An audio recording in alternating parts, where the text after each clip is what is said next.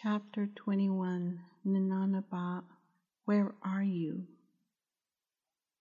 Hashkehilnaba noticed Ninanabat was very weak. Knowing the soldiers expected everyone to walk, Hashkehilnaba asked to speak to the leader of the soldiers. Through the interpreters, he told the officer he wanted to carry his wife. The officer, knowing Hashkehilnaba as a Navajo leader, listened intently. The officer seemed surprised at the request. After some time, the officer agreed to allow Hashkehilnaba to carry his wife. Are there other Navajo people who are sick? The officer asked the interpreter. In response to the interpreter's question, Hashkehilnaba told the officer many of his older people were not capable of walking any farther. Tell him the young men can help the older people walk through this rough terrain. Turning to other soldiers, he said, We do not want to lose many people on this assignment. I am surprised they are still able to walk. Look at their feet. Some of them don't even have shoes. We still have a good 15 days before we arrive at Fort Sumner. That's if we push them to walk 12 to 15 miles a day.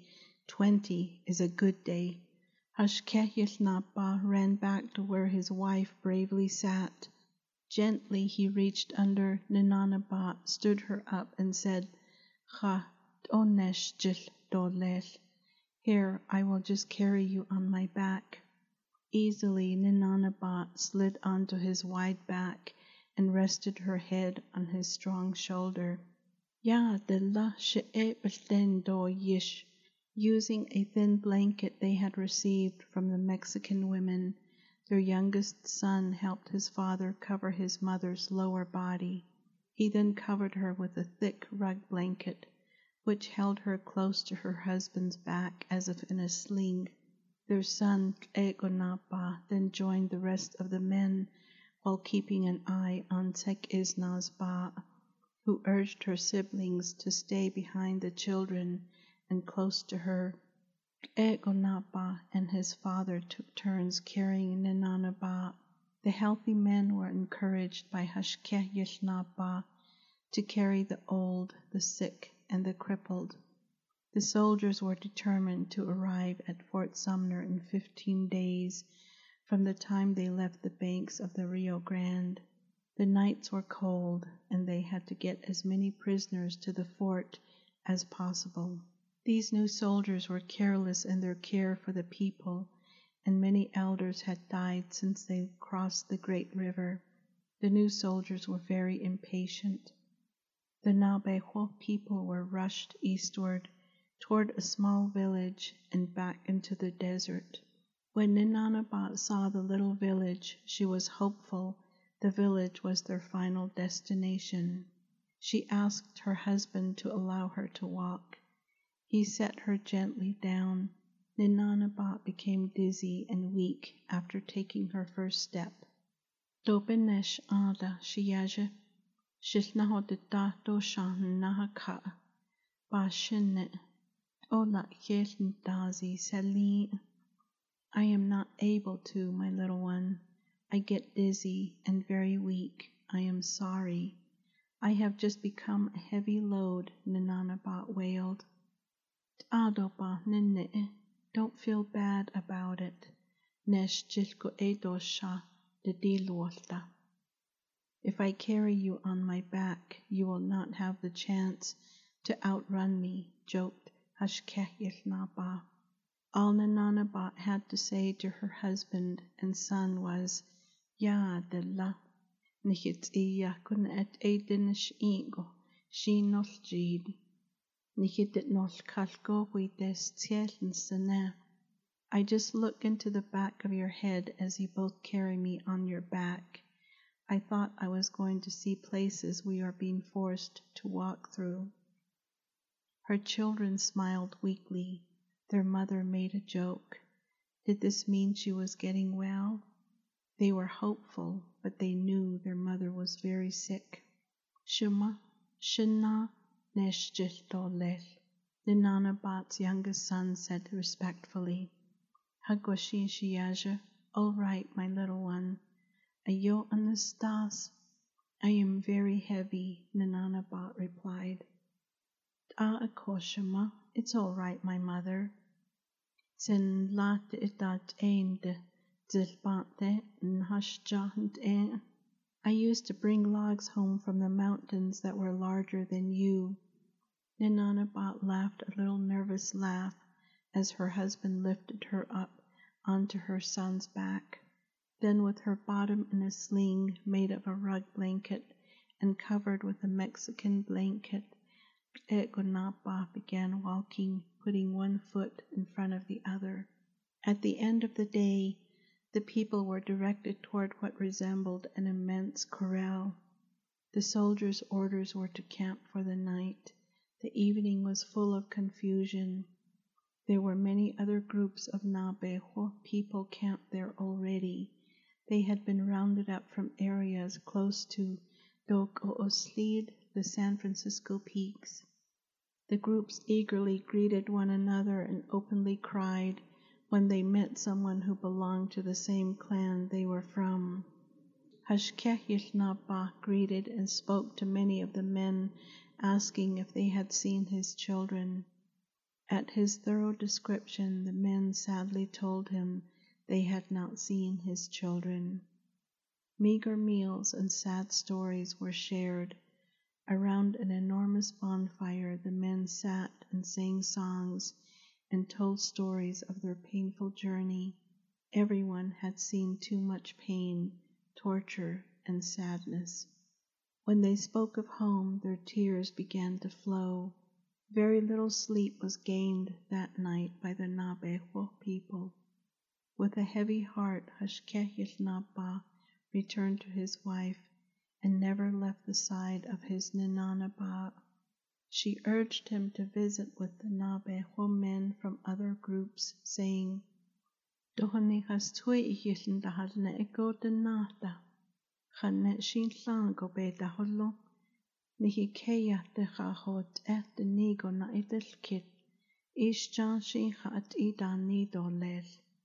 Why don't you go over to where the men are visiting? They probably have a lot to tell about. Ask about what it is like on our land.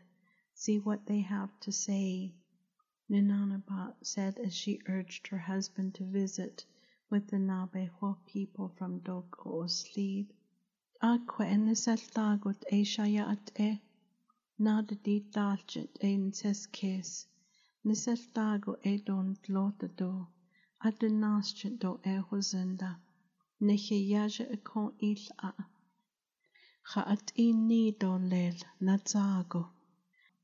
It is better that I stay here with you. I only think about you getting well. If I stay here near you, you won't get cold. The future is unknown. I sent our little one over there. We will see what he has to say when he comes back, Hashkehilnapa said, hoping he had convinced his Nanaba that his place was near her. Hashkehilnaba and Ninanabat sat on the ground, warmed by the small fire. Soon their youngest son came back to their camp, and Hashkehilnaba visited with his son until he noticed Ninanabat had fallen asleep. He put out the fire and lay down near Ninanabat.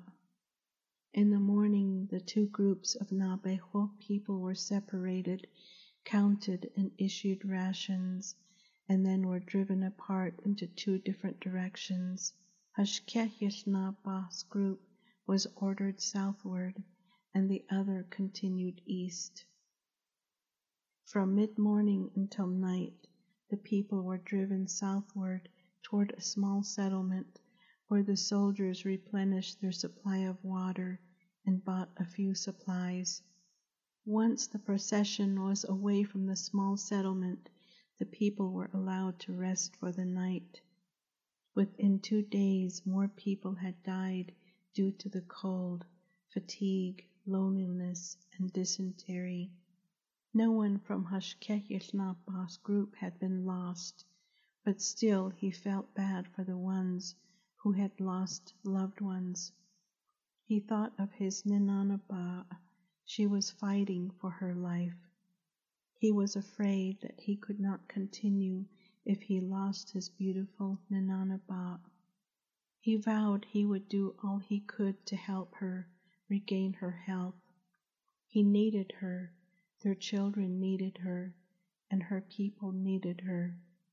Not wanting to wake Nananaba, Ashkehilnaba gently kissed her hair and the side of her face as he voiced a prayer to the Creator asking for the return of Nananabat's health. The next day the soldier's path turned slightly eastward but still followed a southern trail. On the second day, the Nabehor were directed eastward toward a mountain range. The mountains were covered with snow. The soldiers barked orders to camp at the base of the mountain. The soldiers worried that the sick, crippled, or old were going to slow them down as they climbed the mountain. The Nabehor people observed the mountain before them in fear. Ashkehilnaba worried about how they were all going to cross the mountain without losing more of his people. He knew the sick, crippled, and the old were shot to death or left by the roadside to die. Young children watched in horror as their grandparents limped to the side of the road. He remembered the old man begging the soldiers to slow down, but instead he was shot on the spot. These new soldiers did not care who witnessed the shootings.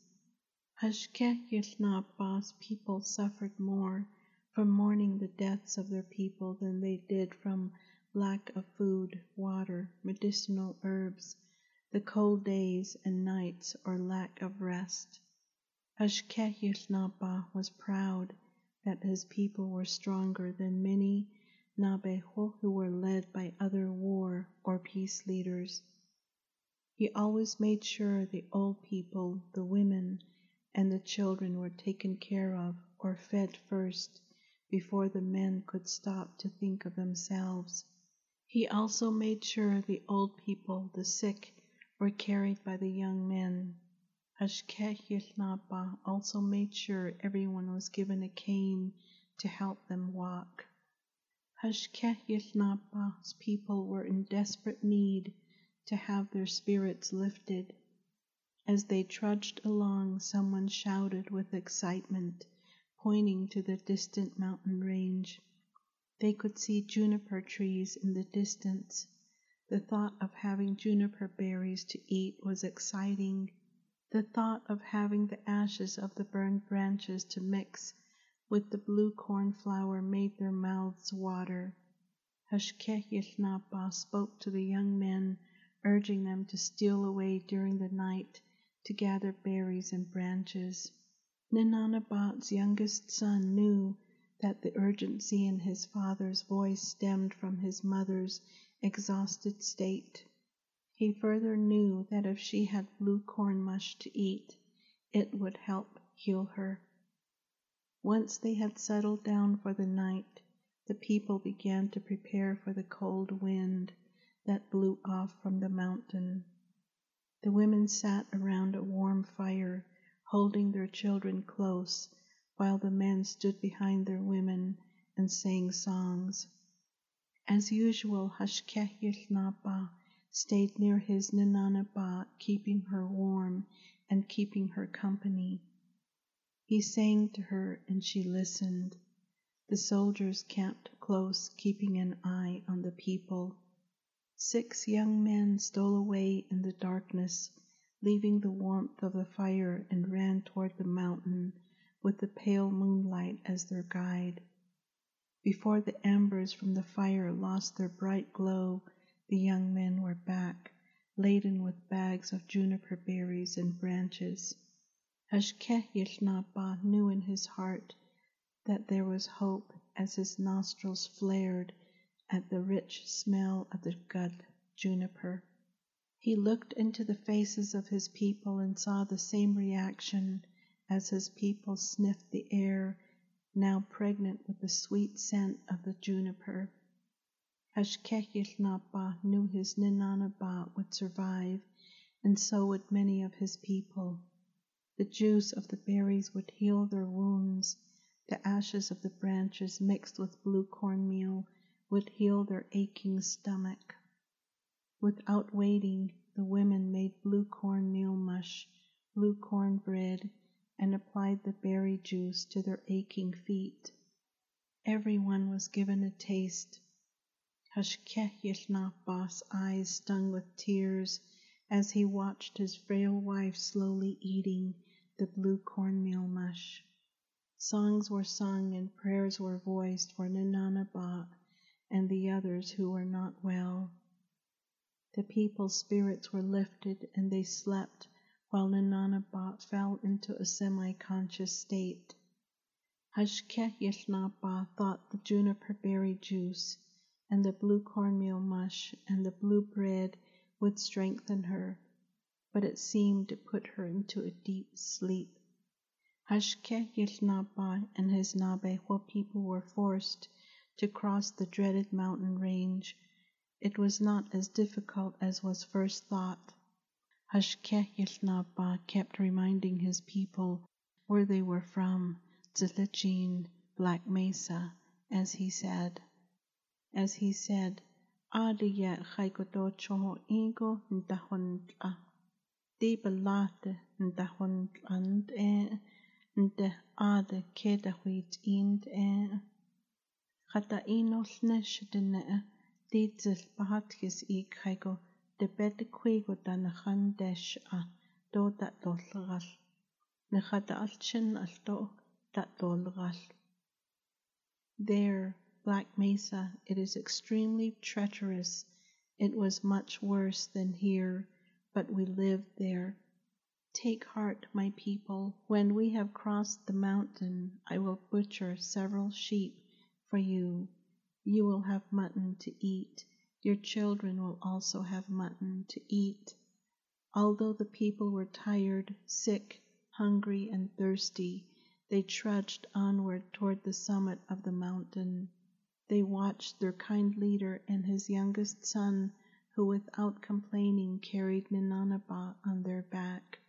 The people wanted to show their kind leader that they were the strong people he encouraged them to be. The parents promised their children they would be able to rest when they reached their destination. Each parent promised their children they would warm up when they reached their destination. They promised their children and themselves they would be able to drink all the water they wanted when they reached their destination. They promised their children and themselves they would be able to eat mutton when they reached the summit. Every promise made each Nabejo stronger. Everyone pretended they were back on their beloved Tzilajin, Black Mesa, as they put one foot in front of the other as they climbed the mountain. The Nabejo people climbed the mountain and stood on the summit. Hashkehilnaba set Ninanabat down on the pile of rug blankets with his son's help. They looked down upon the land that stretched out before them. It was as flat as the rocks that they found in the river beds. Hashkehilnaba saw the kind of rock his mother had made wide, thick nuneskade tortillas upon. There were mixed feelings among the people. They wanted to see their beautiful mesas that were of a burnt copper color. They wanted to see juniper trees dotting the landscape. They wanted to see a sea of sheep being herded across the plain. Where were the sagebrush? Where was their beautiful turquoise sky? The land was of a pale beige color. The entire sky from horizon to horizon was of a pale light blue color. Where were the wild horses that stir up high clouds of dust? Hashkehilnaba lifted his eyes to the sky above the horizon. Even the sky does not seem to want to claim the land, he thought. He noticed there was an absence of color where the distant land and the sky met. As Hashké gazed down upon the landscape before them, he said quietly, Di keya nchitiyin nage ah yen da yen ne doch hiki that's it's a steed. The Creator must have run out of colors when he painted this land. Hashkehilnapa held Ninanaba even tighter. He was glad his Ninanaba was not well enough to see this. She would have been bitterly disappointed. Instead, Ninanaba stirred quietly in his arms. Hashkehilnapa could instantly feel his Nabeho people's hearts sink. They seemed to think in unison. This land is not for us. There was an absence of life. The soldiers stood to the side of them and in the back of them. There was no place to run. Out of extreme disappointment, the Navajo people's bodies jolted forward, and they half walked and half ran down the side of the mountain. At the base of the mountain they camped. Hashkehilnapa kept his promise. He selected four sheep to butcher, but the people told him to wait until Nananabak could also eat mutton with them. The sheep were spared. Truthfully, the people felt as if their mouths were full of cotton. No one wanted to eat, sleep, or talk. The songs were buried deep within the men's chests. They saw the snow and the frost that covered the land behind them. It meant that the winter stories were to begin, but the land was unwilling to hear the winter stories. After several prayers were voiced for the ones who were not well, the people began to wonder if their herbal medicine worked on this side of the great river. On the third night after coming off of the mountain, Hashkehilnapa made sure his beautiful Ninanaba was comfortable and warm. With only the embers from the fires keeping them warm, he looked up and saw the same constellations he had seen before they had crossed the great river. His eyes followed the Milky Way, and he remembered how Coyote had recklessly thrown the stars up into the sky. His thoughts were interrupted when, without warning, he felt a warm hand on his chest. Still thinking about Coyote, he reached up and felt his wife's hand clutching his loose buckskin shirt. His heart contracted. He turned toward her, expecting to see the breath that gives her life disappear before him. Like so many nights before, he murmured, Shiyaja, Shiyaja, my little one, my little one. Ninanaba sighed loudly when she heard her husband's low, sensuous whisper. She had been with him all this time, but they had been at their home in Tzilicene, Black Mesa. But where were they now?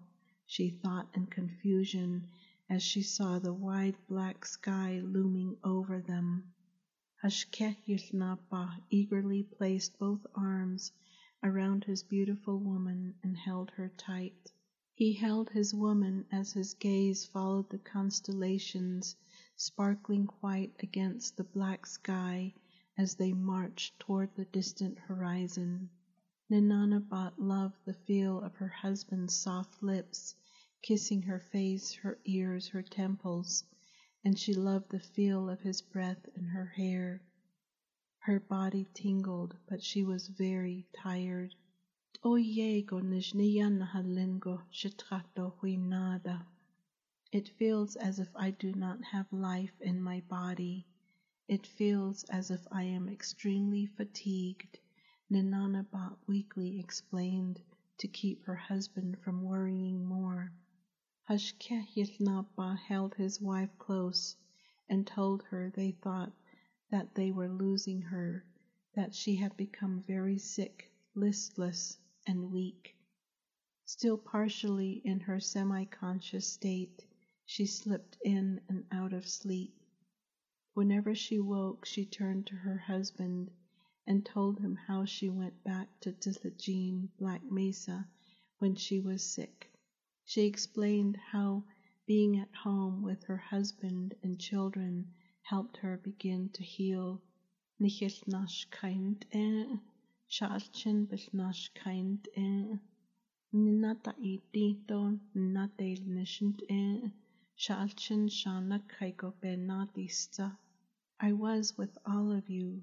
I was with my children. We ate regularly and we worked. When my children came back to me, I got better. Hashkehilnapa's heart ached as he held his woman in his arms. Hot tears burned his eyes and made their way down the side of his face, burning as they rolled into his Ninanabat's hair. He wanted to find his children and bring them back to his sweet Ninanabat. As the soft light of dawn began to creep into the eastern sky, Hashkehilnaba quietly slipped away from the side of Ninanabat to offer prayers to the Creator, thanking him for bringing his beautiful Ninanabat back to him. Tears streamed down his face as the sky became brighter. The people's spirits were lifted once again. Their Ninanabat had survived. They asked their kind leader if they could butcher the sheep he had offered to them back up on the summit and also at the base of the mountain. They looked back at the mountain they had descended four days ago. It seemed like years since they had left the summit. Their land was so far behind the mountain and across the great river. Even though his sheep were skinny from being driven so far so quickly, Hashkehilnaba gladly offered five sheep and two goats to be butchered. The soldiers were content to let the people stop and eat since they were nearly a day and a half from Fort Sumner. The people told sad stories as they ate. Their leader, Hashkeh Yilnaba, was the main storyteller. The young women made the meat into jerky for the rest of their journey. Ninanabat sat quietly, leaning against her son as they sat among the people. She watched her husband as he gestured, smiled, frowned, and changed expressions. She closed her eyes and heard his voice rise and fall with the telling of the winter story about Coyote and how he threw the stars up into the sky to create the Milky Way. Her husband's eyes shone like stars from the reflection of the light from the fire. She was mesmerized by his face. He was not as young as he was in her dreams of the past few days, but he was just as handsome and sensuous. Her desire to be near him began to grow, but her weakened state kept sleep close to her eyes. She asked her son to help her lie down. With his mother settled on her thick bed of rugs and thick hides, Egonapa stayed by her side thanking the Creator for bringing his mother back to them. He could not stand to watch his father faithfully pick up his wife and carry her on his back effortlessly for miles. He knew his father carried his mother because he did not want the soldiers to kill her like they had so many Nabejo who were weak and sick. He listened as his father told another story about Coyote. He admired his father and loved his mother. Tears that were dammed up for days and weeks spilled out of his eyes and rolled down his cheeks, down his neck, and onto his shirt. It was a cleansing that was way overdue. He did not try stopping the tears. In the night air, Egonapa told his mother that his sisters' faces had clearly returned to his memory. His brother's voice seemed to stir the night air, he reported. Tears, memories of his siblings, happiness for his mother's return, sadness over the purpose of their journey, and admiration for his father kept the tears coming in an even stream. I will love only one woman, the way my father has loved only one woman, he silently vowed as he placed another rug blanket over his mother. His shirt was soaked with tears. His father joined him at the side of his mother. His father reached out a hand to him, pulled him up, grabbed him, and hugged him tightly through tears. Hashkehilnapa did not have to ask why his son's shirt was all wet. He knew it was wet from tears of love.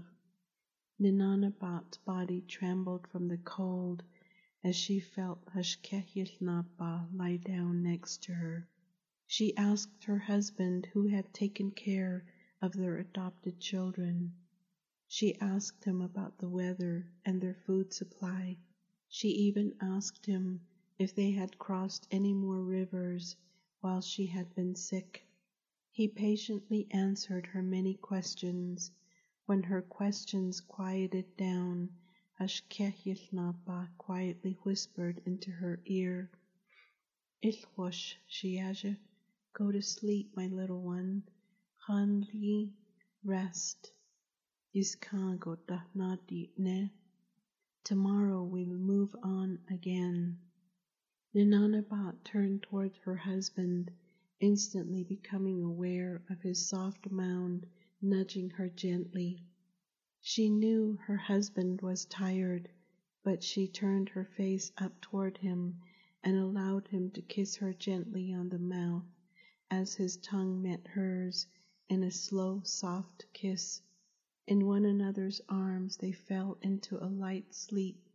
Ninanabat's dreams were full of her children and her husband.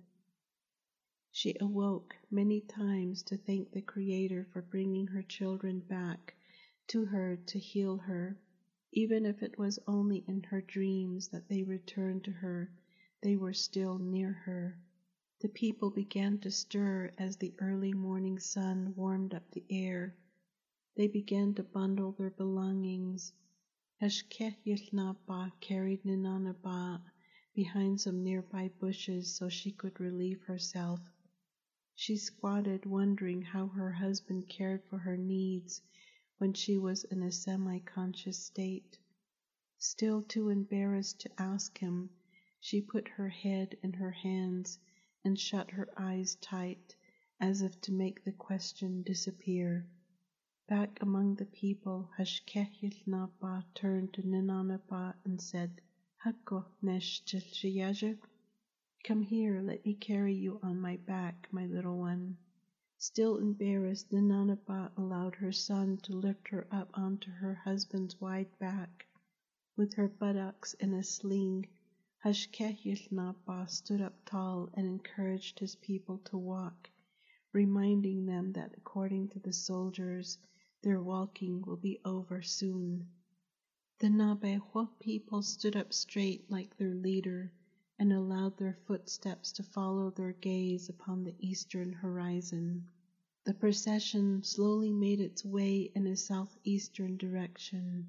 In the late evening, the soldiers stopped for the night and ordered the men to line up for counting and rations.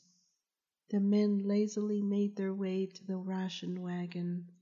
As usual, Ninanabat told her husband to throw away the food that belonged to the enemy. Too many people had become sick from eating their food, she reminded him. Their meager meal was composed of jerky, goat's milk, and juniper berries. Although very hungry, Ninanabat was cautious. She knew she had very little to eat the past few days the jerky dipped in warm goat's milk was so tasty. She and their adopted baby ate slowly. They finished their meal just as the night sky moved into place above them.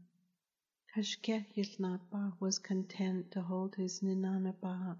He slept more easily knowing she was gaining strength, but he vowed not to let her walk. He noticed that she had fallen asleep immediately He knew she was exhausted. Before dawn, the soldiers were blowing on the rude bugle again. They wanted to get to the fort before evening, so rushing the people was their main concern. Before the sun rose, the people were on their way once again, being forced by the soldiers to walk toward the southern direction. Today it seemed the soldiers were angry. They whipped at the heels of the people to hurry them along. No one was killed, but the people cried out from exhaustion. Today, Egonapa carried his mother to allow his father to rest. His mother seemed to have gained weight over the past two days. He teased his mother by saying that if she ate any more, her feet would be dragging on the ground. Ninanabat laughed and hung on to her youngest son's wide, strong back. It did not matter how far they had walked since the morning. The Nabejo saw a colorless landscape stretched out before them as they looked down into the valley from the top of the wide hill. Since leaving the mountain with snow, the landscape had not changed color or shape. The color of the sky also remained the same throughout the days, where there was an absence of color. Suddenly, as if beckoned to, Ninanabat looked toward the southern sky and shuddered. Weakly she pointed toward the clouds and the sky. The clouds had just been painted in the sky by the Creator, but something was wrong. The clouds were crying. Eerily it seemed as if the tears from the clouds had made the paint run. From some distant place the Nabejo could hear the sounds of the people crying, and they were deafening. The cries matched the many smudges in the sky that were made by the clouds, which seemed to bear tears that were freely flowing. Ninanabat began to shiver, her arms became weak. She reached out and clumsily clutched at her husband's buckskin shirt sleeve as she held onto her son's neck with the other arm. She looked back. She saw their adopted children with big pools of tears in their eyes. Behind them were the people her husband was the leader of. They too wore faces of pain, suffering, and disappointment. She looked at her husband and saw the weight of the welfare of his people bearing down on his wide shoulders making them sharply curve forward. The soldiers' whips found the ankles and calves of the people, forcing them out of their state of shock. As they came over a steep rise, they heard the sound of many voices crying. In confusion, Ninanabat looked into the face of her husband to find answers that were not there. She asked her son not to let her fall down as he slowly lowered her to the ground. She stood wobbling between the two men. There was no mistake. They did hear people crying. The soldiers barked orders, whipped at the ankles of the people, and drove them down the rolling slope closer to the sounds of people crying. Ninanaba and Hashkehilnaba did not want their people to go any farther, but the soldiers were impatient, mean, and tired. They had arrived at their destination. Hashkehilnaba helped to lower Ninanabat to the ground. Egonapa flexed his muscles and smiled at his mother. He looked at her frail frame and said. I can still carry you a long ways, my mother. Ninanabat looked at her son's strong frame and said, Aheha shacha no seno sholjild e ad eji shaln de bira. Nihila. Thank you for carrying me on your back because you did not want me to walk. Now I can walk on my own. I will hold on to your hands to steady myself. Ninanaba was not prepared for what was ahead of her. Fort Sumner had a 40 square mile reservation that surrounded the fort. The land had been set aside for the Navajo people. Hashkehilnapa and his people viewed the crude camps the people lived in as they were forced to walk further toward the sounds of hundreds of people crying. Navajo people who had been forced to walk to Fort Sumner at an earlier time eagerly searched the faces of Hashkehilnapa and his people, asking them where they were from. The soldiers whipped at the questioning faces to keep them at a distance. Fear rose in the hearts of the new arrivals. Hashkehilnapa asked Ninanaba, Dat dish bin yehak as do to liniki do de chin, do an tahas an dog asatan shits an datin yahiki, do ti ho ni bi trati kai. Dat o kode a yesh je dani blin do lelt eya, ye bi rahabik et hitahui si ni. Is this what we survived the cold, a raging river, hunger, illness, and the near death of my wife for? Did we suffer through so much just to come here and become prisoners of war?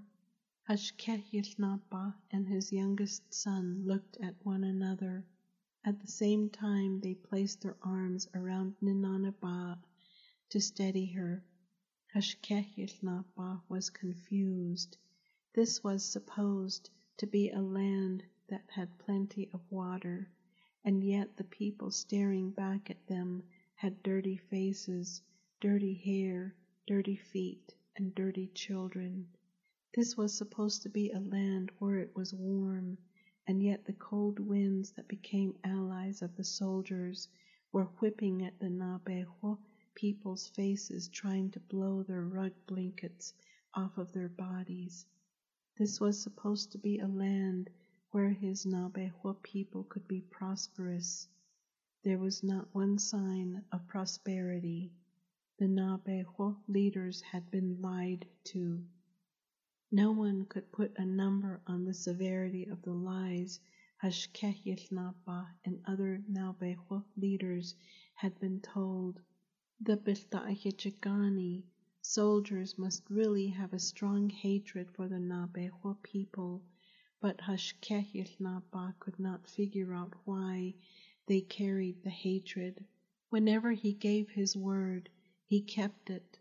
Hashkehilnapa could barely stand up straight. The weight of the hatred was almost too great a burden to carry. No, someone lied a very hateful, destructive lie.